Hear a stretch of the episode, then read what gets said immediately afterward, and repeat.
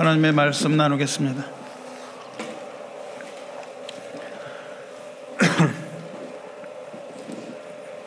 예루살렘 성이 허물어졌습니다. 그리고 성문들은 모두 불탔습니다. 그리고 남은 백성은 큰 환란을 당하고 능욕을 받고 있습니다. 어, 느헤미야의 동생 하나니가 먼 길을 달려와서 페르시아 왕궁에 있던 느헤미야에게 전한 비보, 전한 소식입니다. 이 말을 들은 느헤미야는 주저앉아서 웁니다. 그리고 수일 동안 슬퍼하며 하나님 앞에 금식하며 기도합니다. 예루살렘 성은 왜 무너졌을까요? 예루살렘 성이 무너지고 백성이 흩어진 이유는 옛적에 주께서 주의 종 모세에게 명령하여 이르시되 만일 너희가 범죄하면 내가 너희를 여러 나라 가운데 흩을 것이요 말씀하신 그 어, 말씀 때문입니다. 성이 무너지고 백성이 환란을 당한 이유는 이스라엘 백성들이 하나님의 말씀을 떠나서 불순종했기 때문입니다. 그렇지만 느헤미야는 만일 하나님께로 돌아가 하나님의 말씀에 순종한다면 하나님께서 그들을 다시 모으시고 회복시키실 것이라는 아, 확신을 가지고 끈질기게 기도합니다. 아, 그렇게 기도하던 느헤미야는 이제 페르시아 왕 아닥사시스 앞에 서게 되고 왕의 도움을 받아서 예루살렘으로 귀환하게 됩니다. 그리고 성벽과 성문을 재건하려는 계획을 세우고 실행에 옮깁니다. 주 안에서 사랑하는 성도 여러분, 어, 저는 이 교회에 처음 부임할 때부터 느헤미야를 무너진 우리 교회 개혁의 모델로 어, 삼았습니다. 어, 예수 그리스도를 구주로 믿고 또한 주님으로 여기고 따르는 거듭난 사람들은 모두 다 하나님의 백, 자녀요 하나님의 백성입니다. 백성은 하나님을 왕으로 모시며 하나님의 통치하심과 사랑으로 다스리심에 온전히 순종하는 삶을 요청받습니다. 자녀와 백성으로서의 삶이 바로 어, 이러한 아, 삶이 되어야 합니다. 우리의 삶이 되어야 합니다. 이러한 삶을 살 때에 우리는 왕과 백성으로서의 하나님, 아, 아버지와 자녀로서의 하나님 이 사이에 올바른 관계 속에 있게 됩니다. 이렇게 될 때 우리는 은혜와 진리 그리고 사랑과 공의로 통치하시는 하나님의 진정한 백성이요 하나님의 자녀로서 올곧게 설 수 있습니다. 비록 우리가 이 땅에 살아가면서 이 삶, 우리의 삶의 현장인 가정, 일터, 학교 등등에서 어려움과 고난을 당하며 살고 있다 할지라도 선하고 의로우신 하나님의 다스림과 하나님의 통치하심으로 말미암아 이 모든 것들을 다 넉넉히 이기고 어, 진정으로 복된 어, 그러한 어, 자녀의 삶, 백성의 삶을 살게 되는 겁니다. 이것이 바로 우리를 향하신 하나님의 뜻이며 이 땅을 살아가는 아, 백성의 모습입니다. 느헤미야는 성벽이 무너지고 성문이 불탔다는 그 소식을 듣고 슬퍼하며 금식하며 하나님 앞에 간절히 기도했어요. 이것이 우리의 삶과 도대체 무슨 상관이 있습니까? 어, 그때에 예루살렘이 성전 성이 무너졌던 것이 우리와 도대체 무슨 상관이며 느헤미야가 거기서 어, 그렇게 울고 금식했던 것 도대체 그것은 우리와 무슨 상관이 있는가 이렇게 어, 질문하실 수도 있습니다. 오늘날 우리에게 그 무너진 성벽 무슨 소용이냐? 예루살렘 성전이 지금 없는데 어, 당시에 성벽이 무너지고 성전이 무너졌던 무너졌던 어, 그것이 어, 이 시대에 도대체 무슨 소용이 있느냐 이렇게 질문하실 수 있습니다. 하지만 영적인 눈으로 볼 때 이것은 오늘을 살아가는 우리들에게 더할 나위 없이 아주 중요한 일입니다. 영적인 면에서 볼 때 성전은 먼저 예수 그리스도를 말합니다. 어, 요한복음 2장 19절에 이 성전을 헐라 내가 사흘 동안에 일으키리라 예수님께서 유대인들에게 이렇게 말씀하셨을 때 그들이 예수님께 이렇게 반문합니다. 이 성전은 46년 동안의 지역권을 내가 3일 동안에 일으키겠느냐 이렇게 질문해요.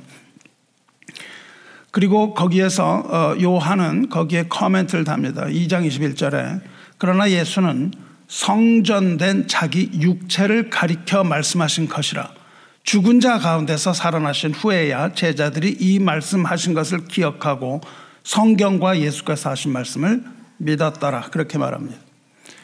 과연 말씀대로 성전은 로마 제국에 의해서 무너져 내렸고 지금까지도 재건되지 못하고 있습니다. 하지만 부활하신 예수께서 어 바로 영원한 성전이 되는 것이죠. 그러므로 어, 성정과 예루살렘 성은 여전히 우리에게 있어서 가장 중요한 의미를 가지고 있을 뿐만 아니라 더욱더 중요한 의미를 갖습니다. 워낙에 모세가 지었던 그 성막은 하나님께서 지시하신 그대로 지었지만 수많은 인본적인 아, 생각을 가지고 솔로몬이 성전을 지었습니다. 그것은 하나님의 뜻대로 지어진 성전도 아닙니다. 그리고 그 다음에 재건이 됐고 이제 제3성전을 운운하지만 그것은 어, 실제적인 어떤 하나님의 뜻에 따른 그런 것이 아니고 아주 인본적인 방법입니다. 성전은 이미 완성되었고 그 완성은 예수 그리스도의 몸입니다. 우리는 이 사실을 분명히 알고 있어야 합니다. 그리고 또 성전은 예수 그리스도를 구주와 주로 고백하는 하나님의 자녀들이기도 해요. 고린도 3장 고린도 전서 3장 16절에 너희는 너희가 하나님의 성전인 것과 하나님의 성령이 너희 안에 계시는 것을 알지 못하느냐? 누구든지 하나님의 성전을 더럽히면 하나님이 그 성전을 멸하시리라. 하나님의 성전은 거룩하니 너희도 그리하리라. 그러하리라. 이렇게 말씀하시죠. 우리가 바로 하나님의 성전이고 성령이 우리 안에 계심으로 하나님의 성전입니다. 그러므로 하나님의 성전을 더럽히면 그 성전을 멸하세요 하나님께서 성전에 더럽혀졌을 때 그 성전을 멸하셨습니다. 그 성전을 멸하시는 주체는 하나님 자신이었던 것이죠. 성전은 곧 예수님 자신을 의미할 뿐만 아니라 예수님과 하나가 된 하나님의 성령을 받은 모든 사람이 성전입니다. 즉, 구원받은 하나님의 백성, 즉, 성령 세례를 받고 거듭난 모든 성도가 바로 성전이에요. 그러므로 모름지기 하나님의 성전, 즉, 우리의 몸과 마음을 우리는 거룩하게 지켜야만 합니다. 우리 한 사람 한 사람도 개인의 하나님의 성전입니다. 하지만 이 부르심을 받은 하나님 백성의 모임, 즉 교회 역시 하나님의 성전인 것을 잊지 말아야 합니다.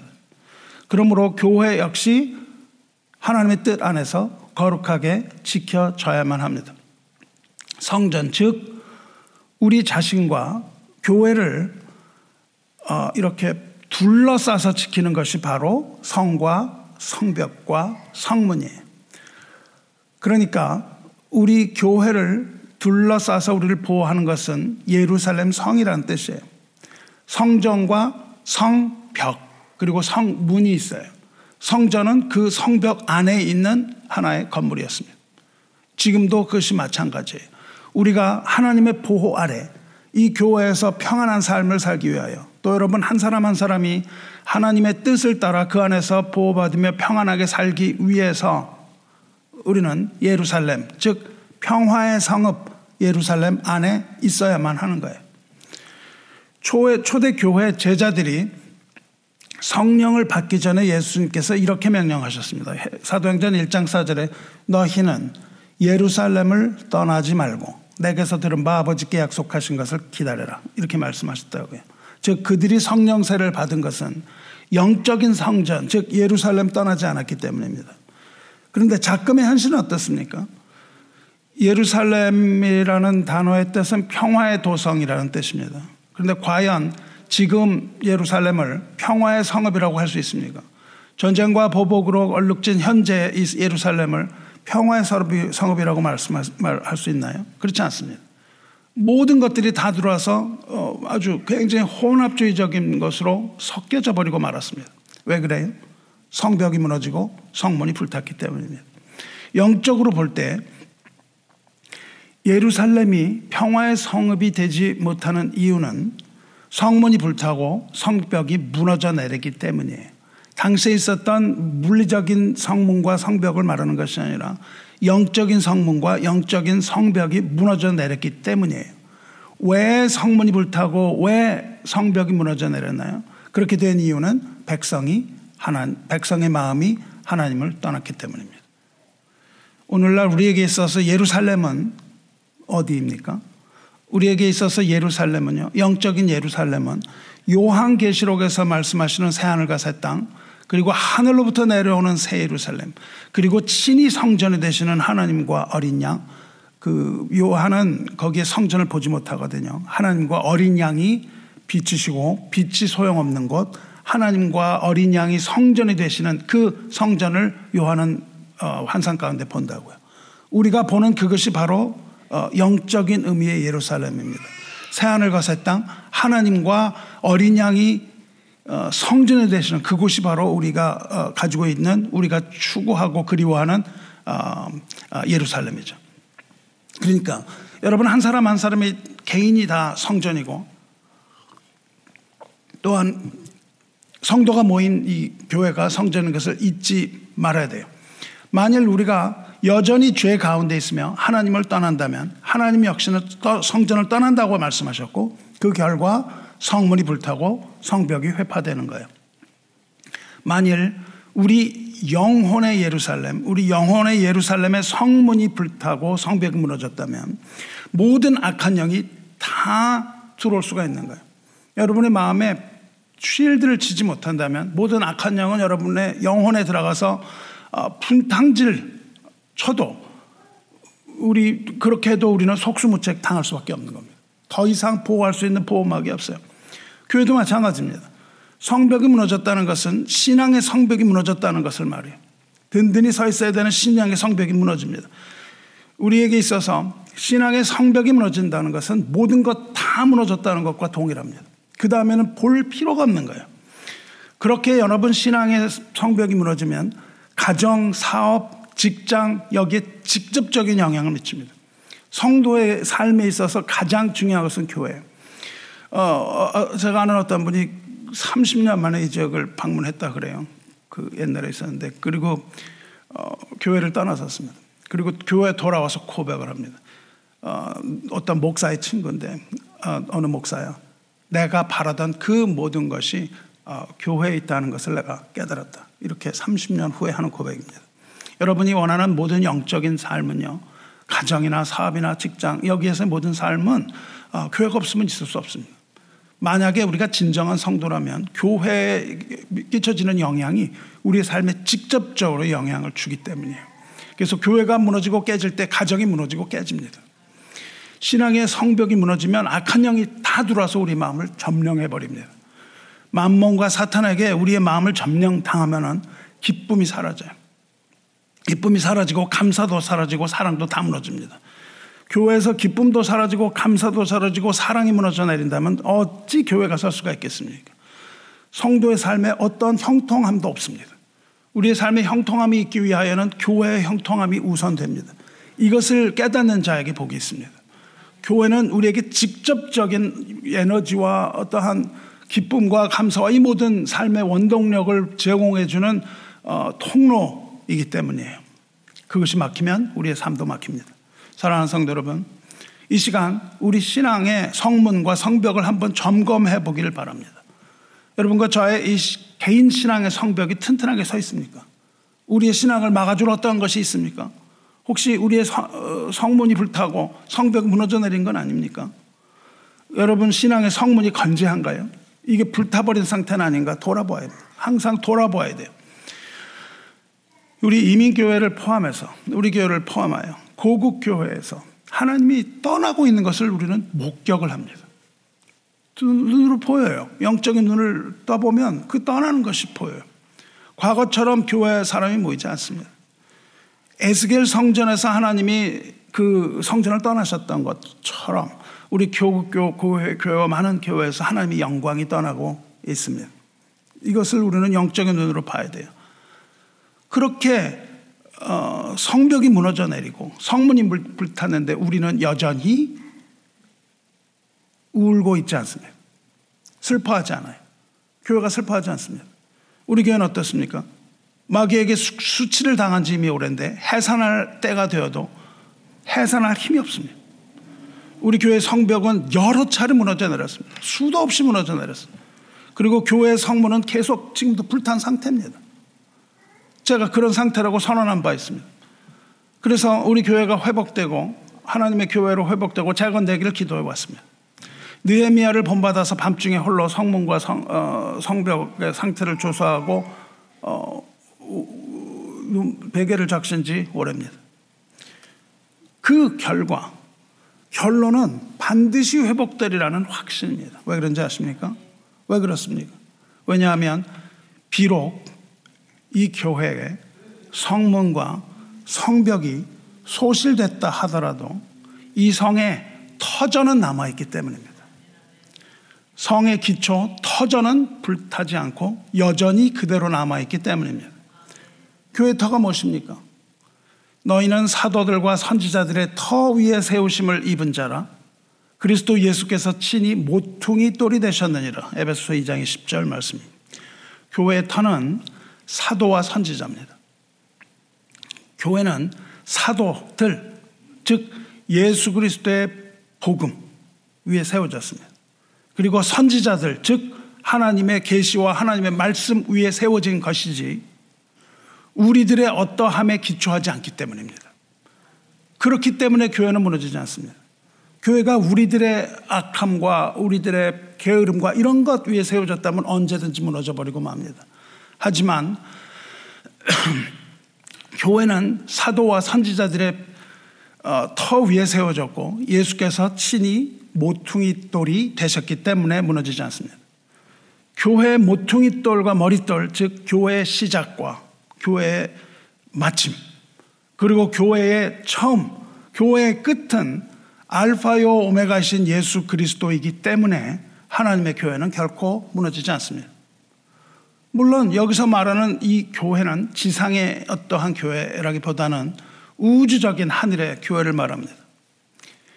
하지만 이 땅의 교회, 우리 교회는 하늘 교회의 그림자이기 때문에 여전히 그 영향권 안에 있음을 믿는 우리들에게는 뜻이 하늘에서 이루어진 것 같이 그 말씀이 그대로 이루어질 것을 믿습니다. 우리 교회는 그동안 수많은 시련과 풍랑 겪어왔지만 꿋꿋하게 견뎌왔어요. 하지만 여전히 하나님의 말씀에 불순종하고 잃어버린 사랑을 회복하고 있지 못하기 때문에 성문은 여전히 불탄 채로 있고 성벽은 여기저기 무너진 채로 있습니다.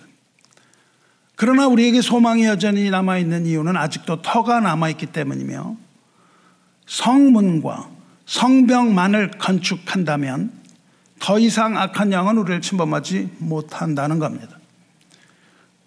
성도는 보호를 받고 하나님의 성전으로서 하나님의 임재를 경험하게 되는 겁니다.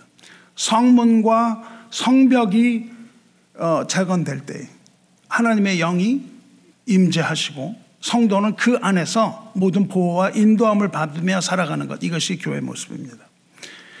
니헤미야는 백성들에게 이렇게 선포합니다. 지난주에 돌아본 것처럼 니헤미야 2장 17절 우리가 당한 곤경은 너희도 보고 있는 바라 다 보고 안다는 거예요. 그런데 움직이지 않는 거죠. 다 보고 아는데 움직이지 않습니다. 예루살렘이 황폐하고 성문이 불탔으니 자 예루살렘 성을 건축하여 다시 수치를 당하지 말자 이렇게 얘기를 하거든요. 이제 불탄 성문을 닫고 무너진 성벽을 증축해야 됩니다. 성벽을 건축하여서 다시는 마귀의 조롱받지 말아야 됩니다. 다시는 수치를 당하지 않는 교회로 회복되기를 주님의 이름으로 축원합니다. 느헤미야가 이렇게 말할 때에 백성 모두가 힘을 내서 일어나 건축하자 이렇게 외치고 건축에 힘써 참여하겠다고 외칩니다. 우리 교회에 지금 필요한 일은 성문을 닫는 거예요. 다시는 악한 영이 들어오지 못하게 해야 합니다. 성벽을 다시 쌓아서 그 성벽으로 뚫린 성벽으로 들어오지 못하게 해야 됩니다.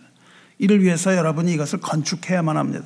우리 교회뿐만 아니라 무너져 내리고 있는 우리 고국의 교회, 더 나아가서 하나님의 교회를 세우기 위하여 하나님의 백성들이 분연히 일어나여 일어나서 일해야 됩니다. 모두가 다 참여해야 합니다. 만일 그렇지 않는다면 우리가 어떻게 하나님의 백성이라고 말할 수 있겠습니까? 일어나서 하나님의 나라를 세워가는 모든 일에 여러분이 다 동참하시기를 원합니다. 이 건축은 비록 백성들이 일어나서 한다 할지라도 그것은 하나님의 섭리 가운데 하나님께서 형통하게 하실 것이라고 느헤미야가 선포해요. 여러분들이 다 일어나서 이야기하지만 그것을 하나님이 형통케 하실다. 그러니까 그 어, 그것을 재건하는 그 주체는 하나님이시라는 뜻입니다. 사랑하는 성도 여러분, 이제 문을 닫고 문짝을 달고 성벽을 세울 시간이 됐습니다. 이렇게 함께 일어나서 이렇게 함께하는 영광을 얻으시기를 주님의 이름으로 축원합니다. 이것은 바로 하나님의 영광입니다. 그렇다면 여기까지는 알겠는데 그럼 우리가 뭘 해야 하는가라는 면에 어, 봉착합니다. 도대체 우리가 해야 될 일이 무엇인가 이것을 말씀드리겠습니다.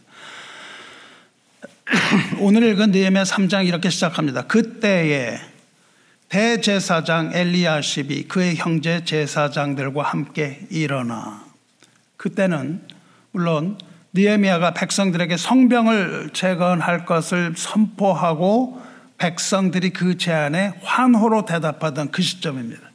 그때에 바로 그때에 대제사장 엘리야십이 그의 형제 제사장들과 함께 일어나 이 백성의 대표인 대제사장과 제사장들이 먼저 일어납니다.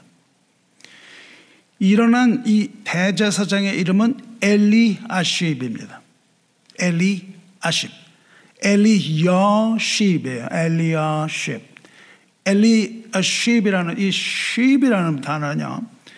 엘이라는 단어는 하나님이라는 뜻입니다. 엘. 슈브라는 단어는 돌아오다라는 뜻입니다. 돌아오다. 엘, 엘, 엘리야 슈브 그런 뜻이에요. 그러니까 하나님이 돌이키신다 그 말입니다. 하나님이 회복하신다 그 말이에요. 즉 엘리야십은 하나님이 회복하신다는 뜻이므로 이 성의 건축은 백성들이 일으키는 것이지만 그 주체가 하나님에 있어요. 하나님께서는 돌이키시는데 반대로 백성은 하나님께로 돌아가는 것을 뜻합니다. 하나님께서 돌이키시고 백성이 하나님으로 돌아가는 것이 바로 회복이라고 부르는 거예요. 우리의 회복이라는 것은 떠났던 우리의 마음을 하나님께로 되돌리는 것 이것입니다. 이것이 바로 어, 엘리아십의 뜻이에요. 그리고 그렇게 딱 3장에서 시작하죠. 대제사장 엘리아십이 그럽니다. 니에미아가 그 전에 기도했던 내용이 그대로 일어나요. 만일 내게로 돌아와 내 계명을 지켜 행하면 너희 쫓긴 자가 하늘 끝에 있을지라도 내가 거기서부터 그들을 모아 내 이름을 두려고 택한 곳에 돌아오게 하리라. 이 말씀하셨거든요. 그러니까 너희가 내게로 돌아오면 내가 돌아오게 하리라. 이것이 하나님의 말씀입니다. 그러니까 우리가 먼저 해야 하는 것은 하나님께로 우리의 마음을 되돌리는 거예요. 만일 우리가 회개하고 하나님께 하나님께로 돌이킨다면 하나님께서 우리를 회복시키실 것이며 성령으로 우리를 충만하게 하셔서 성령의 바람으로 우리가 누릴 기쁨과 사랑과 감사를 회복시키실 것이라는 뜻이에요. 대제사장들과 형제 제사장들이 처음 한 일이 뭐예요? 처음 한 일은 함께 일어난 겁니다. 일어남. 이 일어남이라는 단어는 심상치 않은 단어예요. 일어남. 그들이 함께 일어났다. 이렇게 시작하거든요. 일어났다는 것은 아주 중요하고 심각한 어, 하나님의 언어입니다. 일어나다라는 히브리어가 쿰이라는 쿰이라는 단어입니다. 쿰. 이 단어는요. 이거는 물론 어, 히브리어니까는 구약 성경에 나오겠죠. 구약 성경에 아주 많이 등장합니다. 제가 어저께 찾아보니까 627회 나와요. 정말 중요한 단어죠. 아주 중요합니다. 이 단어가 하나님께 적용이 되기도 하고 인간에게 적용이 되기도 합니다. 하나님이 쿰 하셨다. 일어나셨다. 그 뜻이에요. 하나님이 일어나셨다. 이것이 어, 하나님이 일어나셨다는 단어를 언제 쓰냐면요. 언약을 세우셨다 할 때 그 세운다는 단어가 일어난다는 뜻입니다. 하나님이 언약을 세우시는 단어예요. 하나님께서 이 단어가 언제 처음 나오냐면 창세기 6장에 나오는데 하나님께서 홍수로 세상 심판하실 때 노아와 그의 가족은 방주로 구원하셨죠. 그때 하나님이 노아와 언약을 맺는다고 말씀을 하십니다. 그러나 너와는 내가 내 언약을 세우리니 이게 바로 그 단어예요. 너는 내, 아, 내 아들과 내 아내와 내 며느리들과 함께 그 방주로 들어가고 하나님께서 언약을 세우심이 바로 일어서심 크움입니다. 그래서 성경을 읽다가 이 단어가 발견이 되면 우리는 뭔가 촉각을 세우고 뭔가를 기대해도 좋습니다. 뭔가가 일어날 거라는 거예요. 일어났다라는 단어는 뭔가가 지금 앞으로 전개된다는 뜻입니다. 이 일어난다는 단어는 어떤 중요한 사건이 일어나기 전에 많이 사용되기 때문이에요. 예를 들어서 창세기 13장 아브라함에게 언약을 맺으실 세우실 때 이래요. 아브라함에게 너는 일어나 너는 일어나 그 땅과 그 땅을 종과 횡으로 두루 다녀보라. 내가 그것을 내게 주리라. 일어나라고 말씀하신 것은요, 너에게 주겠다는 말씀입니다. 하나님께서 우리가 하나님으로 받을 때 먼저 뭘 해요? 일어나야 되는 거예요. 일어나야 하나님의 주심을 받습니다. 그러니까 이건 엄청나리, 엄청난 일이 일어나게 될 기대감을 우리에게 주죠. 성경 그 말씀 이후로, 3장 17절 이후로 말씀으로 너는 일어나라고 하신 이후에 엄청난 일이 그냥 막 그냥 일어나는 것서 끝까지 그게 가잖아요. 아브라함의 언약이. 그것이 그 기대감을 가지고 우리가 성경을 읽어가는 거예요. 그러니까 어, 너는 일어나를 읽고 그 설레임과 기대감으로 우리는 성경 끝까지 단숨에 쫙 읽어 가는 그런 마음으로 여러분이 성경을 읽으셔야 되는 거예요. 이 일어남이 얼마나 중요합니까? 신약에서는 신약은 헬라어니까는 뭐 이 단어가 없을 것 같은데 신약에서도 쓰였습니다. 신약은 어, 헬라어로 썼기 때문에 이 단어가 나오진 않는데 예수님에서 이 예수님께서 이 단어를 사용하십니다. 이게 어디예요? 야이로라는 회당장의 집에서 죽은 여자아이를 살실 때 예수님 말씀하시죠. 달리타 쿰 그러신다고요. 소녀야 일어나라 이렇게 말씀하시죠. 그 아이의 손을 잡고 이르시되 달리타 쿰 하시니 번역하면 곧 내가 내게 말하노니 소녀야 일어나라 하심이라. 그리고 어떻게 돼요? 달리타 쿰이라는 말을 이 쿰을 들을 때 우리는 기대하는 거죠. 죽은 자가 살아나는 겁니다. 죽은 자가 살아날 때 예수님께서 일어나라 말씀하시죠. 소녀가 곧 일어나서 걸으니 나이가 12살이라. 사람들이 곧 크게 놀라고 놀라거늘 그러죠. 달리다 쿰 하시니까 사람들이 어떻게 해요? 놀라고 놀랍니다. 놀라고 놀랄 일이 일어나지 않습니까? 일어선다는 것은 어떤 일이 일어나는 징조를 나타낼 때 성경이 자주 쓰는 그런 단어입니다. 그때에 대제사장 엘리야십이 그의 형제 제자들과 함께 일어나 결국 일어나라는 건 뭐예요? 그 뒤에 어떤 사건이 일어난다는 뜻이죠. 그러니까 우리는 기대감을 가지고 느헤미야를, 느헤미야를 읽어갑니다. 느헤미야를 따라서 성벽을 복구할 때에 이 엘리야십, 즉 하나님의 회복이라는 그 이름을 가진 엘리야십 대자사장이 형제 대자사 형제 제사장들과 함께 쿰 일어남은 곧 이제 예루살렘 성이 회복이 예루살렘 성 회복이 시작되었음을 알리는 그런 신호탄이 되는 것이죠. 저는 사랑하는 성도 여러분, 500여 년 전에 종교 개혁이 일어났습니다. 이 종교 개혁은 혁명이 아니에요. 이걸 자꾸 뭐 혁명으로 보는 분들이 있는데 이것은 어떤 혁명을 말하는 것이 아닙니다. revolution이 아니고요. reformation이에요. 즉 다시 첫 모습을 되찾는 겁니다. 즉 다시 말하면 이 종교 개혁이라는 것은 하나님께로 돌아가는 것을 의미합니다.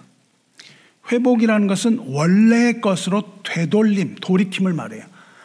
하나님의 것, 인간이 스스로 막 훔쳐왔던 하나님의 것들을 하나님께 되돌려 드림. 이것이 종교 개혁의 실질적, 실제적 의미예요. 인간이 모든 것들을 하나님으로부터 다 착취했습니다. 심지어는 천국행 티켓까지도 팔았거든요. 이 모든 것을 다 뺏어오는 겁니다. 교황이 뺏어갔던, 교황이 훔쳐간 하나님의 말씀. 이것을 빼앗아서 오직 말씀, 오직 예수. 이것을 외치면서 종교개혁이 시작됐습니다. 다시 말하면 하나님께로 모든 것을 어, 돌리는 것이에요. 이것이 종교개혁의 실제 모습입니다. 성도 여러분, 이제 모두 일어나야 되는 겁니다. 일어나야 우리가 받습니다. 우리 신앙을 바로 세우기 위해서 필요한 것은 먼저 함께 일어나는 일이에요. 여러분 자신이 신앙을 위해서 일어나야 됩니다. 여러분의 자신을 신앙을 지키기 위해서 일어나야 돼요. 교회를 위하여서도 여러분이 일어서시기 바랍니다. 교회도 일어나야 됩니다. 이 선한 일에 한 사람들도 소외되거나 빠지지 말고 함께 일어나야 되는 거예요.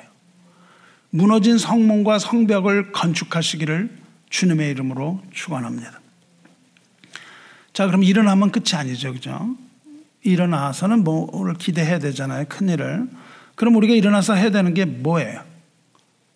엘리야십과 그의 형제 제사장 그의 형제 제사장들이 함께 일어나서 먼저 한 일은 양문을 건축하여 성별하고 문짝을 달고 또 성벽을 건축하여 한메아 망대에서부터 하나넬 망대까지 성별하였고 그들이 일어나서 먼저 한 일은 양문을 건축한 겁니다. 양문을 건축하고 문짝을 달고 이제 다시 문이 고쳐졌습니다. 그것을 고친 후 그것을 성별합니다. 그것을 거룩하게 하나님께 돌리는 거예요. 이 문이 하나님의 것이라는 것을 의미합니다. 이것을 성별하여 세상과 구별하여 양문의 문짝을 달고 양문 주변에 성벽을 건축하고 역시 거룩하게 하나님에게 돌린 것. 이것이 처음에 한 일입니다. 사랑하는 성자 여러분, 자매 여러분, 우리가 함께 일어나서 가장 먼저 해야 할 일은 뭐예요? 양문을 건축하고 문짝을 다는 일입니다. 그리고 재건된 양문을 양문을 성별하여 하나님께 드리는 일입니다. 이것이 우리가 해야 되는 일이에요. 이 일에 동참하시기 바랍니다. 그렇다면 영적인 의미로 볼 때 무너진 교회가 일어서기 위하여 영적인 눈을 떠서 보아야 하는데 영적인 의미로 볼 때 가장 먼저 해야 되는 건 일어나는 것이고 그리고 양문을 고치는 것인데 양문을 수축한다는 것은 도대체 구체적으로 무엇을 의미하는지를 알아야 되지 않겠습니까? 양문은 예루살렘 성에 있는 문 중에 하나예요. 이것은 지도를 보시면 북동쪽 모퉁이에 있습니다. 그 문에서 조금 내려오면 이 뭐 지도를 어떻게 놓는가에 따른데 보통은 좌로 하기 때문에 그 약간 오른쪽에 어, 거기에 뭐가 있냐면 성전이 있어요. 그러니까 이 문은 성전에서 가장 가까운 문입니다. 양문은 하나님께 성전에서 하나님께 제사를 드릴 때 그 희생 제물들 을 반입하는 문이에요. 양과 뭐 소와 이런 것들을 그 문을 통해서 들여보내요. 제사를 위해서 양, 혹 무슨 어떤 다른 제사용 짐승은 이 문으로 들어가요. 들어가면 뭐가 있냐면 연못이 있어요. 그 연못에서 이 어, 제물들을 씻어서 정결하게 하고 성전으로 옮겨서 희생 제사를 드립니다. 여러분이 요한복음 5장을 읽으시면 38년 된 병자 이야기가 나오죠. 어떤 내용입니까? 베데스다 못 옆에 있는 문. 그 베데스다 이야기가 나올 때 거기 양문이 있고 이렇게 나와요. 그러니까 문 옆에 큰 연못이 있고 거기 뭐 누각이 있고 이랬던 것을 우리가 알 수 있습니다. 뭐 그래서 그 연못에 제일 먼저 들어가는 자는 어떤 병이든 낫게 된다는 전설이 있을 정도로 그 모습이 생생하게 거기 표현이 돼 있죠. 양문 옆에 연못의 의미가 그런 겁니다. 그런데 이 진정한 의미, 영적인 의미에서 양의 문이 무엇을 말하는지는 오늘 읽은 요한복음 10장 예수님에 비해서 선명하게 드러납니다. 성전이 예수님이었던 것처럼 양의 문 역시 예수님이라는 사실을 부각하고 있는 거예요. 예수님께서 일곱 가지 강령, 일곱 가지 가르침을 주셨는데 10장은요, 예수님이 가르치신 그 일곱 가지 가르침 중에 아주 마지막 결론부에 해당합니다. 소위 말하는 선한 목자의 비유라는 이름이 붙어 있어요. 선한 목자, 이 비유는요, 크게 둘로 나눌 수 있습니다. 이 비유의 목적은 예수님이 나는 누구인가를 계시하는 부분입니다. 예수님이 내가 누군가를 여기서 계시하세요. 그런데 계시하실 때 예수님은 자신을 두 가지 이름으로 계시하십니다. 나는 양의 문이라. 나보다 먼저 온 자는 다 절도요 강도니 양들이 듣지 아니하느니라. 내가 문이니 누구든지 나로 말미암아 들어가면 구원을 받고 또는 들어가며 나오며 꼴을 얻으리라. 즉 양의 문이라는 걸 선포하세요. 그리고 곧 이어서 오늘 읽진 않았는데 11절 나는 선한 목자라. 붙여서 말씀하세요. 선한 목자는 양들을 위하여 목숨을 버리거니와 사꾼은 목자가 아니요 양도 제 양이 아니라 이리가 오는 것을 보면 양을 버리고 달아나나니 이리가 양을 물어가고 또 해치느니라. 나는 선한 목자라. 나는 양의 문이라. 그리고 나는 선한 목자라. 이 두 가지로서 예수님이 누구이신지를 스스로 계시하신다고요. 우리가 이걸 많이 떼어놓고 읽어요. 1절부터 막 갖고 떼어놓고 양의 문 설교를 들으시고 선한 목자 설교를 들으시는데 이 양의 문 비유와 선한 목자 비유는 어, 이두 가지 비유는 쌍둥이 비유입니다. 붙여서 읽는 게 좋습니다. 쌍둥이라는 건 어때요? 쌍둥이라는 건 똑같이 생겼지만 서로 다른 개체죠. 서로 다른 인격, 서로 다른 개성 이런 것들을 소유하고 있는 게 쌍둥이입니다. 마찬가지로 예수님께서 많은 쌍둥이 비유를 하셨어요. 쌍둥이 비유는 내용은 같은데 이걸 떼어 놓아도 전혀 문제가 없습니다. 의미가 약해지지 않아요. 그러니까 이것을 떼어서 여러분이 설교 들으신 것도 아무 문제는 없습니다. 이렇게 서로 약해지지 않는데 이것을 붙여놓으면 그 의미가 여러 배가 되는 거예요. 그 의미가. 그래서 서로 의미가 보강돼서 상상하지 못할 의미를 가지는 그런 놀라운 비유예요. 이렇게 예수님 비유가 이렇게 여러 비유들을 엇갈리면서 복음과 하나님의 나라를 아주 여러 각도에서 입체적으로 예수님께서 제시하셨어요. 그래서 우리가 이것을 깊이 생각하면 생각할수록 더 놀라지 않을 수가 없습니다. 예를 들어서 우리가 life 모임을 통해서 여러분 어, life 모임 열심히 참석하신 분들은 아 실 거예요. 어, 누가복음 14장 할 때 어떻게 했습니까? 망대를 세우는 자의 비유, 그 다음에 타국, 타국으로 싸우러 가는 임금 비유, 이게 똑같은 얘기라고요. 아, 망대를 세우는 자. 이렇게 보는 게 아니라 타국으로 싸우러 가는 임금의 비유, 똑같은 비유라고요. 그런데 그것을 떼어놓으면 어, 다른 적용이 되죠. 그리고 우리가 지난 몇 주 동안 life 모임에서 돌아봤죠. 15, 15장. 세, 세, 비, 세 개의 쌍둥이, 세 쌍둥이 비유가 나왔죠. 잃어버린 양의 비유, 잃어버린 드라크마의 비유, 잃어버린, 잃어버렸다가 찾은 탕자의 비유. 이 세 가지가 똑같은 거라고요. 잃어버렸다 찾은 내용이죠. 이 쌍둥이 비유들은 비슷해 보이는데 그 갈수록 깊이가 더해져요. 잃어버린 양, 잃어버린 드라크마, 그리고 잃어버린 아들. 이렇게 그 의미가 확대되어 가고 있는 이런 것들이죠. 이 마찬가지로 오늘 양의 문 비유와 선한 목자의 비유 역시 쌍둥이 비유입니다. 무슨 말이냐 하면 양의 나는 양의 문이라 하신 것과 나는 선한 목자라고 하신 게 아주 똑같다고요. 양의 문이 바로 선한 목자라는 뜻입니다. 어떻게 양의 문이 선한 목자예요? 문은 문이고 어, 목자는 목자죠. 이것을 설명하기 위해서 우리가 먼저 1절에서 6절을 돌아봅니다. 양의 문 비유와 선한 목자 이 비유는요. 나는 양의 문이라 하신 것은 7절부터 시작되는데 그 전에 1절에서부터 6절까지 이렇게 됩니다. 내가 진실로 진실로 너에게 이르노니 문을 통하여 양의 위에 들어가지 아니하고 다른 데로 넘어가는 자는 절도요 강도며 문으로 들어가는 이는 양의 목자라. 이렇게 양우리라는 비유로 또 하나가 거기 붙어 있어요. 그러니까 양우리 비유 하나 여러분 설교 들으시고 양 나는 양의 문이다 설교를 들으시고 또 나는 선한 목자라의 설교를 다 각각 들으셨을 줄로 알지만 이 모든 게 다 합쳐서 하나라고요. 그러니까 어, 그 어, 7절 즉 선한 목자 비유는 크게 두 비유로 나눈다 그랬죠. 첫 번째로는 목자가 양을 돌보는 내용입니다. 이 초원에는요. 목자가 한 사람만 있는 게 아니에요. 많은 목자들이 있고 많은 양이 있습니다. 그 목자들이 각각 자기 양을 돌봐요. 그러다가 밤이 되면은 목자는 양을 우리로 인도합니다. 커다란 공동 우리로 이동, 이동시켜요. 그래서 여러 목자의 여러 양들이 다 한 우리에 들어갑니다. 한 우리에 들어가요. 다 섞여버려요, 그냥. 그래서 밤을 아, 지냅니다. 우리는 안전한 곳이죠. 왜냐하면 목자가 지키기 때문에. 그렇지만 그곳으로 침입하여 도둑질을 하려는 사람들도 있다는 이야기를 하고 계십니다. 이 도둑과 강도들은 문으로 들어가지를 못해요. 그리고 다른 데로 들어갑니다. 그리고 밤새 양을 지키던 이 목자가 아침에 문을 열고 문, 문, 아, 아침에 문으로 또 와서 양의 이름을 불러요. 그러면 양은 자기 주인의 목소리를 알아듣는다는 겁니다. 그러니까 양들이 쫙 있는데 어떤 목자가 와서 부르면 부를 때 자기 목자가 아니면 양은 안 나가는 거예요.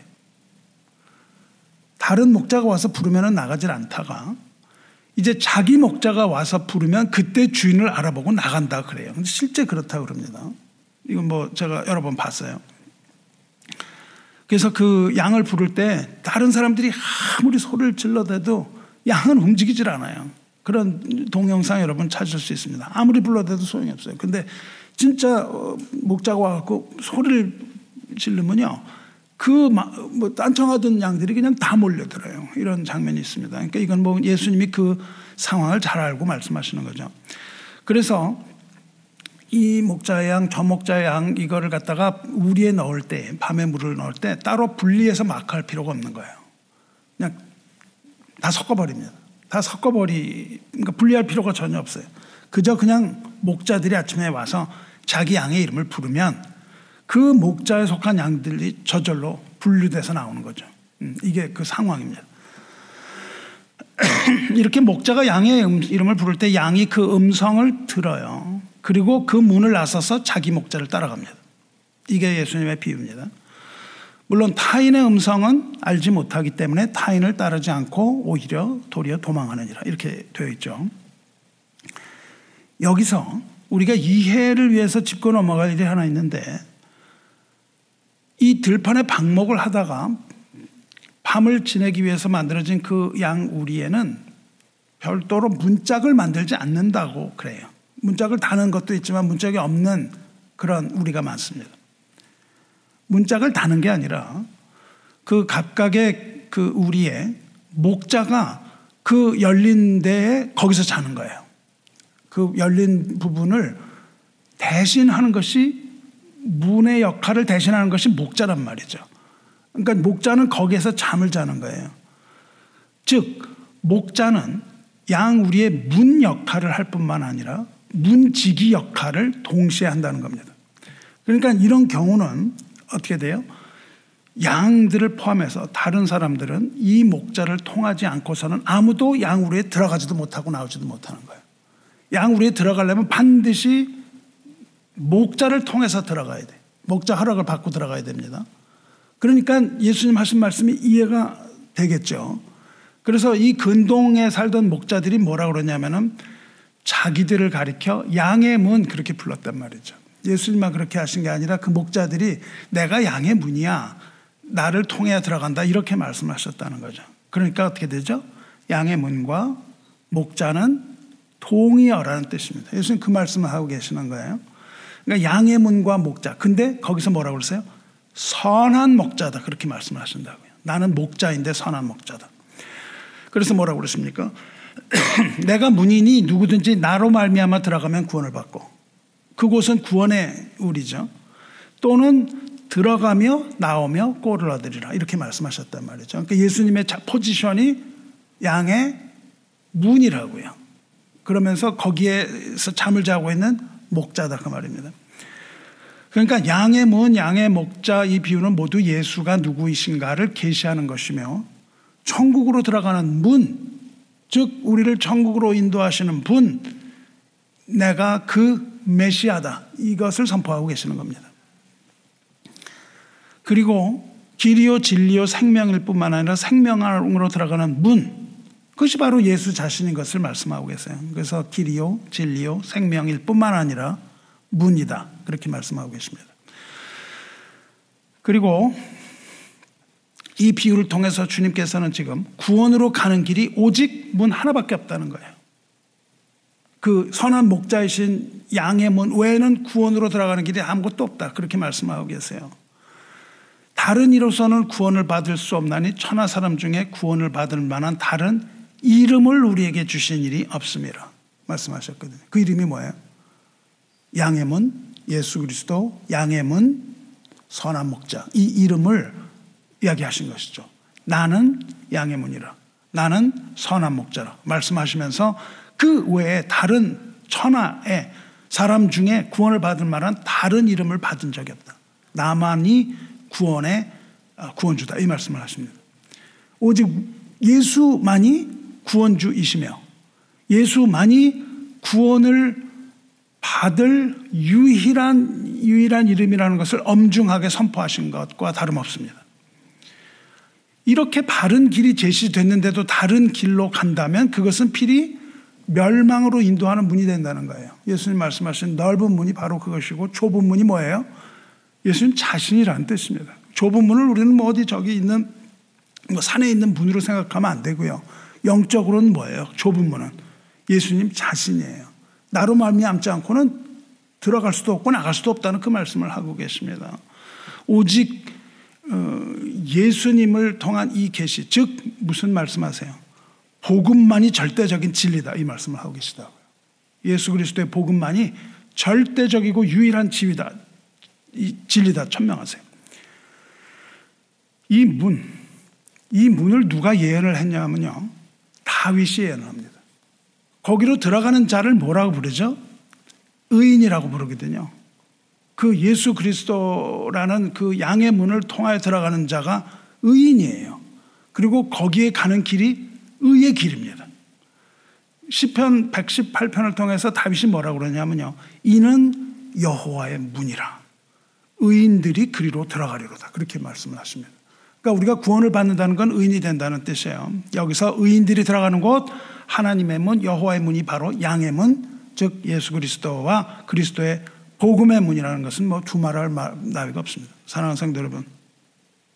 자, 그러면 이제 우리가 교회가 먼저 양문을 건축해야 된다는 게 어떤 의미인지 여러분 영적으로 어떤 의미인 걸 여러분 알 수 있습니다. 그렇죠. 우리 교회 양문, 이 양문은 양의 문. 우리가 재건해야 되는 양의 문은 즉 예수 그리스도를 말하는 것이 아니겠습니까? 우리가 예수 그리스도께로 돌아가야 되는 거예요. 교회 시작도 주님이시오, 교회 끝도 주님입니다. 저는 사랑하는 형제 여러분, 여러분이 섬기는 교회의 시작은 뭐예요? 여러분 왜 교회 나옵니까? 양의 문을 통과하는 것이죠. 양의 문을 통해서 양들이 들어가고 나가며 꼴을 먹어야 되는 거 아니겠습니까? 이게 교회 본질 중의 본질입니다. 양의 문이신 주님은 모든 백성의 구원의 통로예요. 이 주님은요, 아버지 있는 그 하나님의 집으로 들어가는 문이라고요. 그리고 이 문은 하나님 아버지로부터 모든 생명과 복을 받는 유일한 문입니다. 주문으로 말미암지 않는 자에게는 오로지 영원한 사망과 멸망이 있을 뿐이라고요. 그러므로 우리가 이 하나님의 교회를 회복하기 위하여 또 하나님께서 교회를 회복하시기 위해서 먼저 하는 일은 그 아들 예수 그리스도의 이름을 교회에서 회복하는 거예요. 그리스도가 우리의 머리라는 것을 다시 한번 천명해야 되는 거예요. 그 외에 어떤 것도 있을 수가 없는 겁니다. 어떤 사람도 그 예수 그리스도를 대체할 수가 없는 거예요. 오직 그리스도만이 우리의 구원이고 우리의 영광입니다. 다시 말해서 교회가 먼저 양문을 건축한다는 말은 그리스도의 복음으로 돌아가야 함을 말하는 거예요. 여기에게 여기서 우리에게 필요한 것은 복음입니다. 복음의 메시지와 복음의 삶의 실천인 것이에요. 사랑하는 성도 여러분, 무엇보다도 우리는 복음으로 돌아가야 되는 겁니다. 그러면 구체적으로 자 복음으로 돌아갑시다. 너무 애매하죠. 구체적으로 복음으로 돌아가기 위해 할 일이 뭐예요? 이 말을 기억하세요. 귀 기울여서 잘 들으시기 바랍니다. 이거를 여러분 메모리에 탁 집어넣으세요. 귀 기울여서 잘 들으십시오. 잘 들으십시오. 양의 문은 주님인데 양의 우리는 1차적으로 교회를 상징합니다. 하나님의 나라를 상징하지만 교회를 상징해요. 그 하나님의 나라가 그 아들 예수 그리스도를 통해서 이 땅에 임했습니다. 예수님 오실 때 하나님 나라가 임했는데 아직 완성되지 않았어요. 매우 불완전한 교회의 모습으로 보여지고 있습니다. 아주 불완전한 교회의 모습을 보여주고 있기 때문에 그래서 그렇기 때문에 완성되지 않았기 때문에 교회는 여전히 계속해서 이리 때의 위협을 받고 있습니다. 문을 통하여 양의 우리에 들어가지 않고 다른 데로 넘어가는 자는 절도요 강도요. 양의 문을 통하지 않고 다른 데로 들어가는 것은 결국 뭐예요? 예수 그리스도를 통하지 않고 들어가려는 겁니다. 예수 외에 다른 것을 추구하는 것 이것이죠. 양의 문을 통하지 않고 다른 데로 넘어가는 것은 예수 그리스도의 십자가를 통하지 않고 다른 방법으로 하나님 나라에 들어가는 모든 시도들을 말하죠. 교회를 공격하는 거짓 복음과 사탄의 유혹과 잘못된 신학으로 여러분을 세뇌시키는 것, 또 내 중심적인 신앙으로 어, 교회 나오는 그 이유가 뭐 어, 평안을 위하여, 뭐 물론 뭐 평안을 위하지만은 그냥 나의 마음에 어, 좀 위로받기 위하여 이런 것들이죠. 우리는 교회를 그렇게 나오는 게 아니죠. 이런 자기중심적인 신앙, 이렇게 천국 복음을 벗어나는 행위 이런 것들이 바로 뭐냐면 복음을 떠난 교회의 모습입니다. 우리는 교회의 머리이신 예수께로 돌아가야 해요. 그리고 목자이신 예수님의 음성을 들어야 합니다. 하나님의 음성을 들어야 해요. 복음으로 돌아간다는 건 하나님의 음성 듣기입니다. 하나님 말씀 듣기예요. 주님의 음성을 듣지 않거나 혹은 들으려고 하지도 않고 잘못된 생각과 말씀 뭐 이런 것들 가지고 엉뚱한 길로 가는 것 이것을 돌이켜야 돼요. 주님의 음성을 듣고 주님 따라가야 됩니다. 정령 우리가 목자 음성을 듣지 않거나 못 듣는다면 아주 심각한 문제입니다. 교회는 목자의 음성을 듣는 곳입니다. 그래야만 목자를 따라갈 수 있으니까요. 길이요 진리요 생명이신 예수를 따라가야만 해요. 만일 생명으로 인도하는 길이며 생명으로 들어가는 그 문이신 예수를 따라가지 않으면 어떻게 돼요? 엉뚱한 길을 가는 거예요. 거길 멸망이라고 말합니다. 반드시 예수님을 따라가야 돼요. 여기서 중요한 단어가 있습니다. 양은 그의 음성을 듣나니 이렇게 되어 있습니다. 여기서 듣나는 듣나니 듣는다는 단어가 헬라 아쿠오라는 말입니다. 아쿠오에서 acoustic, acoustics, 뭐 엘렉트릭, 뭐 어코스틱 기타 이런 말들이 나왔죠. 그 소리라는 뜻이에요. 소리. 소리를 듣는다는 뜻입니다. 그런데 듣는다는 단어는 전 세계 모든 언어에 공통점이 있습니다. 공통적으로 들으라라는 말은, 말은요 아주 공통적인 의미가 있어요. 듣는 듣다의 첫 번째 의미는 뭐냐면 소리를 듣는 거예요. 문자적으로 귀로 들리는 거예요. 그런데 듣다의 또 다른 의미가 있는데 듣다라는 것은 집중하고 이해하고 깊이 생각하라는 뜻입니다. 선생님이 뭘 가르치다가 자, 잘 들어. 이렇게 얘기하시면 뭐예요? 아, 여태까지는 안, 듣, 안 들었나요? 계속 들었죠. 그런데 선생님이 갑자기 그 얘기를 한다고요. 잘 들어. 그럴 때 공부 잘하는 학생들은 어떡하죠? 아, 시험에 나오는 거구나. 그러고선 받아 쓴다고요. 그러면 10중 8구 그게 시험에 나옵니다. 그렇죠. 잘 들으라는 건 뭐 이게 중요하다는 뜻이라고요. 중요하니까 집중해서 잘 생각해 봐. 그런 뜻이잖아요. 자, 제가 오늘 좀, 좀 전에 뭐라 그랬어요? 귀 기울여서 잘 들으세요.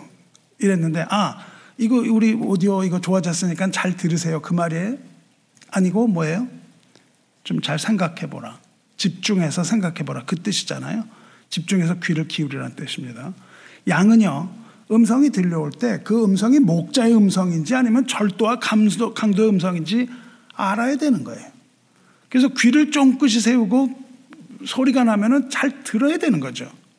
그냥 들리는 것이 아니라 목자와 음성인지 절도와 강도의 음성인지 이걸 구분해서 들어야 된다는 겁니다. 마귀의 음성을 이 교회에 많이 어, 울려 퍼지고 있다고요. 여러분이 마귀의 소리를 굉장히 많이 듣습니다. 거의 대부분 마귀의 소리라고 하셔도 과언이 아닐 정도입니다. 그것을 뭐 하나님의 뜻으로 자꾸 생각하고 가면 안 되는 거예요. 그러니까 복음으로 돌아가라. 라고 제가 말씀했는데 복음으로 돌아간다는 건 결국 뭐예요? 하나님의 음성을 들어라 그거예요. 주님의 음성을 들을 수 있어야 돼요.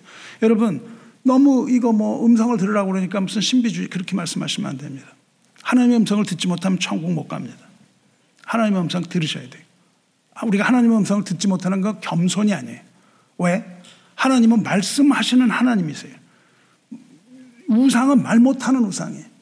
말 못하는 우상의 말은 다 들으면서 말씀하시는 하나님의 음성을 못 듣는다고 하는 것은 하나님에 대한 모독입니다. 하나님은 말씀하시는 하나님이세요. 근데 우리가 하나님 말씀 듣지 못한다 그러면서 하나님을 마 못하는 우상처럼 만들어버리는 겁니다.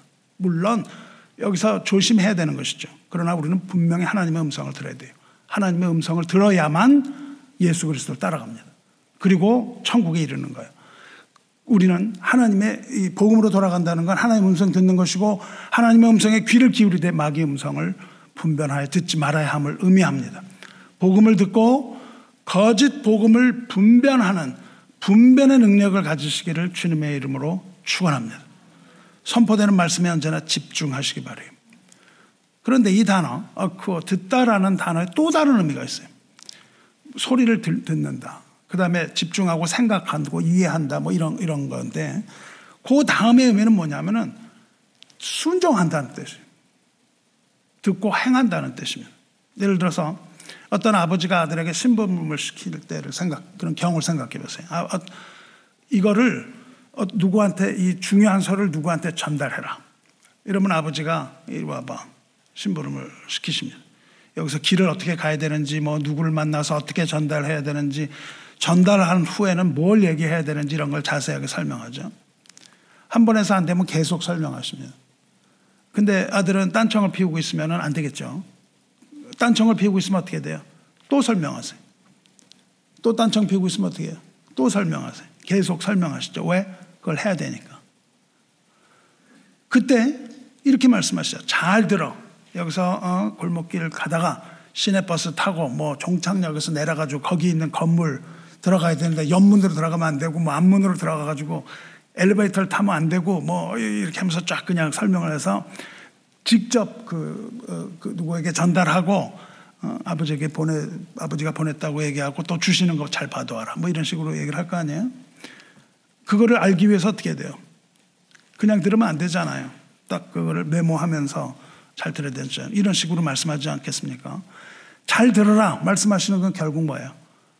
그 말씀을 새겨 듣고 집중해서 이해하고 들은 그대로 하라 그 말씀이잖아요. 이 이야기를 그러면은 그냥 뭐 이해하고 끝쳐라 이런 말 이런 의미로 하시겠습니까? 아니죠. 이해하는 게 중요한 게 아니라 뭐예요?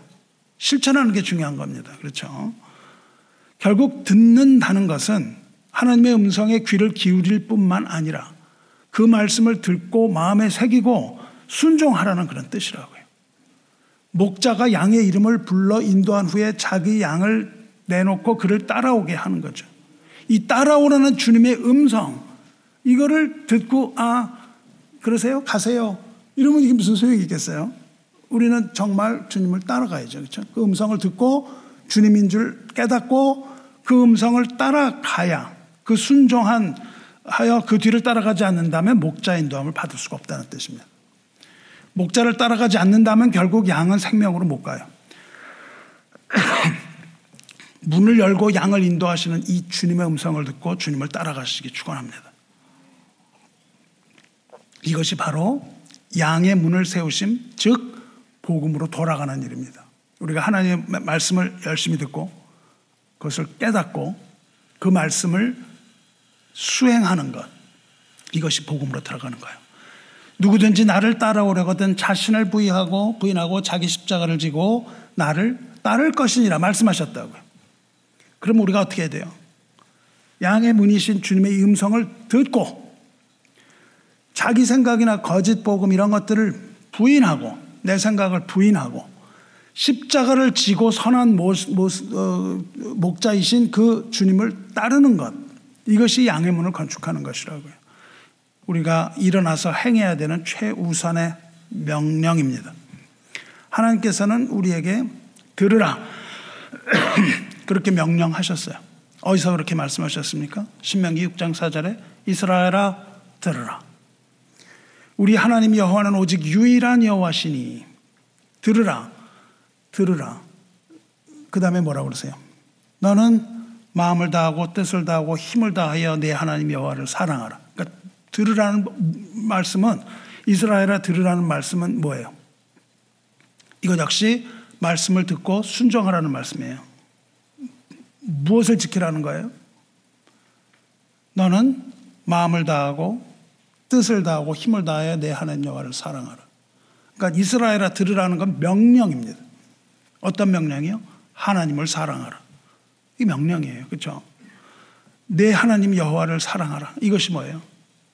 바로 주님의 계명입니다. 즉 하나님을 사랑하고 또 너희가 서로 사랑하라는 명령이에요. 그래서 들으라 말씀하셨다고요. 그럼 우리가 듣기만 해서 되겠습니까? 이것을 실천해야겠죠. 새 계명이라고요. 새 계명을 너희에게 주노니 서로 사랑하라. 내가 너희를 사랑한 것 같이 너희도 서로 사랑하라. 너희가 서로 사랑하면 이로써 모든 사람이 너희가 내 제자인 줄 알리라. 제자가 누구예요? 예수님 따라가는 자. 양의 음성을 듣고 따라가는 자가 제자라고요. 우리가 제자인 것을 증명하기 위해 뭐가 필요합니까? 하나님을 사랑하고 예수를 사랑하는 겁니다. 형제를 사랑하는 거예요. 목자를 따라가는 자가 예수의 제자입니다. 제자는 곧 하나님 말씀을 듣고 행하는 자라고요. 그게 제자입니다. 서로 사랑하는 이 계명을 지키면 이것이 바로 곧 복음으로 돌아가는 거예요. 이것이 바로 첫 번째 해야 되는 일입니다. 그리고 이것이 곧 목자의 음성을 듣는 일이에요. 그리고 이것이 바로 양문을 건축하는 일입니다. 양의 문이신 예수 그리스도의 음성을 듣고 그 인도하심을 받아서 앞서 가시는 주님 따라가야 돼요. 이제는 더 이상 다른 길에서 머뭇거리지 말아야 되고 잘못된 길로 들어가지 말아야 되고요. 오직 주님만이 길이요 진리요 생명이신 것을 알고 그 생명길로 가시기를 축원합니다. 주님에게로 올라가야 되겠습니다. 예수님께로 돌아가야 되겠습니다. 여호와 신앙으로 돌아갑시다. 그리고 예수 믿는 믿음을 회복하시기 바랍니다. 엘리야십은요 양물을 이제 건축했어요. 양의 문을 건축했어요. 건축한 후에 그냥 끝난 것이 아니라 성별합니다. 성별이라는 말은 하나님께 바쳤다는 뜻이에요. 우리가 복음을 회복하고 복음을 회복한 후에는 우리 모든 것을 하나님께로 돌려드려야 하는 겁니다. 하나님 중심이 아닌 인간 중심의 신앙을 버려야 되는 거예요. 우리 교회 이름이 은혜 장로교회. 은혜는 제가 지은 이름입니다. 하나님의 주권, 그리고 하나님의 통치, 하나님의 영광을 가장 잘 드러내는 단어가 은혜예요. 그것이 하나님의 은혜입니다.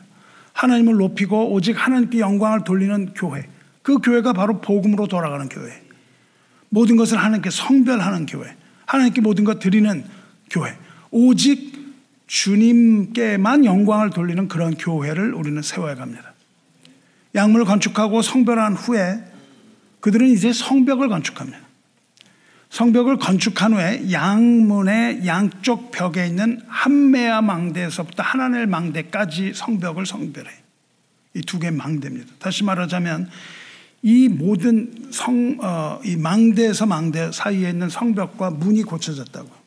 그 섹션이 딱 고쳐졌습니다. 그리고 그것을 성별합니다. 그것을 모두 하나님께 바쳤다는 뜻이에요. 망대가 뭘까요? 망대 뭡니까? 망대는 전쟁에 필요한 겁니다. 적의 동정이나 상황을 살피기 위해서 세운 대죠. 이제 양의 문 주변 완전히 준비가 된 거예요. 문을 닫았고 성벽도 세웠습니다. 그리고 망대까지 하나님께 드립니다. 망대의 주인은 하나님입니다. 여러분이 이제 양의 문을 수축하고 망대와 성벽 건축해서 하나님께 올려드리면 이제 더 이상 악한 영은 여러분 영혼 속으로 들어갈 수가 없어요. 더 이상 여러분의 영혼을 분탕질하지 못합니다. 왜요? 그것이 하나님께 바쳐졌기 때문에 그 망대의 주인이 누구예요? 하나님입니다. 이 망대와 망대 사이와 그 문 거기를 통하여 하나님께서 모든 백성을 보호하시는 겁니다. 그것이 바로 영적인 원리예요. 이제 어, 우리가 양의 문 건축하고 성별하여 문짝을 달고 성벽을 건축하여 한매아 망대에서부터 하나님의 망대까지 성별하여 하나님께 드리면 마귀는 더 이상 우리 교회를 넘볼 수도 없으려니와 하나님의 백성을 만지지도 못합니다. 왜냐하면 요한일서 5장 18절에 하나님께로부터 나신 자가 그를 지키심에 악한 자가 그를 만지지도 못하느니라 말씀하셨거든요. 왜냐하면 이제 누가 지키세요? 하나님께로부터 나신 자, 양의 문이신 예수 그리스도께서 우리를 지키시기 때문에 악한 자는 만질 수도 없는 겁니다. 선한 목자이시며 하나님의 아들이신 그 주님께서 우리 영혼을 지키신다는 놀라운 사실을 잊지 마시기 바랍니다. 사랑하는 성도 여러분, 우리는 양의 문 건축해야 돼요. 왜? 또 하나의 이유는 양의 문은 성전으로 향하는 지름길이기 때문이에요. 양의 문이 회복되면 무엇을 할 수 있다는 뜻인가? 예배를 드릴 수 있다는 뜻입니다. 온전한 예배를 드릴 수 있게 되는 거예요. 양의 문이 회복돼요. 양의 문이 회복되지 않으면 다른 문들이 아무리 고쳐져도 예배를 드리지 못합니다. 성전에서 가장 가까운 문이고 시생 제사가 들어가는 문, 다시 말해 양의 문을 수축한다는 것은 복음으로 돌아간다는 의미일 뿐만 아니라 예배를 회복한다는 뜻이에요. 여러분의 예배가 회복돼야 됩니다. 복음은 우리를 하나님의 앞에 나갈 수 있게 한, 나가는 게 하는 통로예요. 그리고 우리가 하나님께 예배 드릴 수 있게 하는 유일한 통로이며 문입니다. 그것이 양문입니다. 오직 양문, 예수 그리스도를 통한 자만이 하나님 앞에 나가 제사 드릴 수 있다고요. 이제 우리는 주님의 음성을 듣고 그 뜻을 분별하고 주님의 계명, 사랑의 계명 하는 순종하는 그런 삶을 살아야 됩니다. 그리고 이제 자신을 부인하고 십자가를 지고 죽읍시다. 죽어야 다시 삽니다. 죽고 다시 사는 주님의 십자가를 져야 합니다. 그리고 주님을 따라가는 주님의 제자가 돼야 돼요. 이것이 바로 양의 문을 건축하고 무너진 주님의 교회를 회복하는 첫 번째 단계입니다. 이것이야말로 우리를 향하신 하나님의 뜻입니다. 예루살렘이 황폐하고 성문이 불탔으니 자 예루살렘 성을 건축하여 다시는 수치를 당하지 말자 했던 그 느헤미야의 말을 기억합니다. 느헤미야가 이렇게 외쳤을 때 백성은 일어나 건축하자 하고 모두 힘을 내어 선언을 했습니다. 여러분도 그렇게 외치시기 바랍니다. 일어나야 돼요. 일어나 건축하자 크게 외치고 선한 일 양문을 건축하여 성별하고 성벽을 건축하여 성별하는 이 선한 일에 동참하시기를 주님의 이름으로 어, 권고합니다. 사랑하는 성도 여러분 양이 목자 음성을 듣고 따라갈 때 목자는요 양 우리에서 양을 내어놔요. 그리고 양 앞서서 길을 가십니다. 양들을 앞에다가 막 모는 것이 아니고요. 앞서서 길을 가시고 그 목소리를 계속 내면서 양들이 그 뒤를 따라갑니다. 그 길은 원수의 길이 아닙니다. 멸망의 길이 아니고 그 길이 뭐냐면 의의 길, 생명의 길이에요. 이 양은 그 우리를 나가서 어디를 가냐 하면은 사망의 음침한 길을 지나고 광야를 지납니다. 이것이 바로 시편 23편이에요. 양 우리에서 나와요. 그래 가지고 사망의 음침한 길을 가고 광야를 지나지만 그 목자가 거기를 떠나지 않는다는 거예요. 그러니까 뭐 이 양들이 나온 목적지에 도달하기 위해서 이런저런 것들을 거쳐간다고요. 그것이 사망의 음침한 골짜기, 이 광야 이런 거잖아요. 근데 목자는 양을 어디로 데려갑니까? 푸른 초장에 놓이시고 쉴 만한 물가로 인도하십니다. 쉬어가는 곳이죠. 목적지는 아닙니다. 그리고 뭐 어떻게 하세요? 목자는 죽어가는 양의 영혼을 소생시키실 것이며 의의 길로 인도하시도다. 그렇게 얘기하죠. 이 의의 길이 뭐예요? 예수 그리스도 자신의 길을 말하는 것이죠. 우리의 삶과 또 우리의 교회가 비록 이 사망의 음침한 골짜기를 지나간다 하더라도 두려워하지 말 것은 여전히 주께서 함께 하시기 때문이라. 이렇게 시편 기자가 노래하고 있지 않습니까? 여러분, 말씀 맺겠습니다. 사랑하는 성도 여러분, 우리가 양의 문 회복하면 주께서는 어떻게 하시죠? 원수의 목전에서 상을 차려주실 것이며 잔이 넘치도록 기름을 부겠다고 말씀하셨습니다. 그리고 이렇게 고백하죠. 내 평생의 선하심과 인자하심이 반드시 나를 따르리니 내가 여호와의 집에 영원히 거하리로다. 목적지는 어디예요? 여호와의 집입니다. 우리가 비록 사망의 음침한 골짜기에 있어도 우리는 해를 두려워하지 않는 것은 목자가 우리와 함께 하십니다. 주님께서 양의 문 이것을 통하여 우리를 인도하실 그곳은 어디냐면 여호와의 집, 우리가 영원히 살게 될 하나님의 나라입니다. 그러므로 우리는 이제 일어나 함께 일어나 양의 문을 건축하고 성별하여 이 회복된 예배를 통해서 하나님께 드리는 어, 거룩한 백성의 삶을 드리시기를 주님의 이름으로 축원합니다. 기도하겠습니다. 사랑과 은혜 하나님 아버지 오늘 예배를 통하여 은혜 베푸신 하나님께 감사와 존귀와 찬양을 올립니다. 예루살렘 성이 무너지고 성문들은 불탔으나 그 터가 아직도 남아 있어서 성전이 회복되고 성문을 건축하며 성벽을 중수하며 모든 걸 회복하게 하여 하나님 앞에 성별했던 느헤미야와 성문 중수에 참여한 백성들을 본받아 우리도 무너진 복음을 슬퍼하며 통곡하며 하나님 아버지 앞에 금식하고 40일간 매일 기도하고 있사오니 우리의 간절한 기도를 들으시고 불쌍히 여기사 약물을 건축하는 선한 일에 참여하며 동참하게 하여 주시옵소서. 이제라도 주님의 음성을 들으며 목자의 음성을 듣고 분변하며 복음으로 돌아가는 하나님의 긍휼과 자비를 베풀어 주시옵소서. 이제 우리가 예배를 회복하고 주 앞에 헌신하게 싸우니 우리 영혼을 소생시키시고 의의 길로 인도하여 주시옵소서. 여호와의 집에 영원히 거하게 하여 주시옵소서. 보선은의 장로 교회를 사랑하시고 고국의 교회와 주님의 모든 교회를 사랑하시는 줄 알겠사오니 주님의 모든 교회를 눈동자와 같이 지켜 주시옵소서. 양의 문이시며 선한 목자이신 우리 주 예수 그리스도의 거룩하신 이름으로 기도 드리옵나이다. 아멘.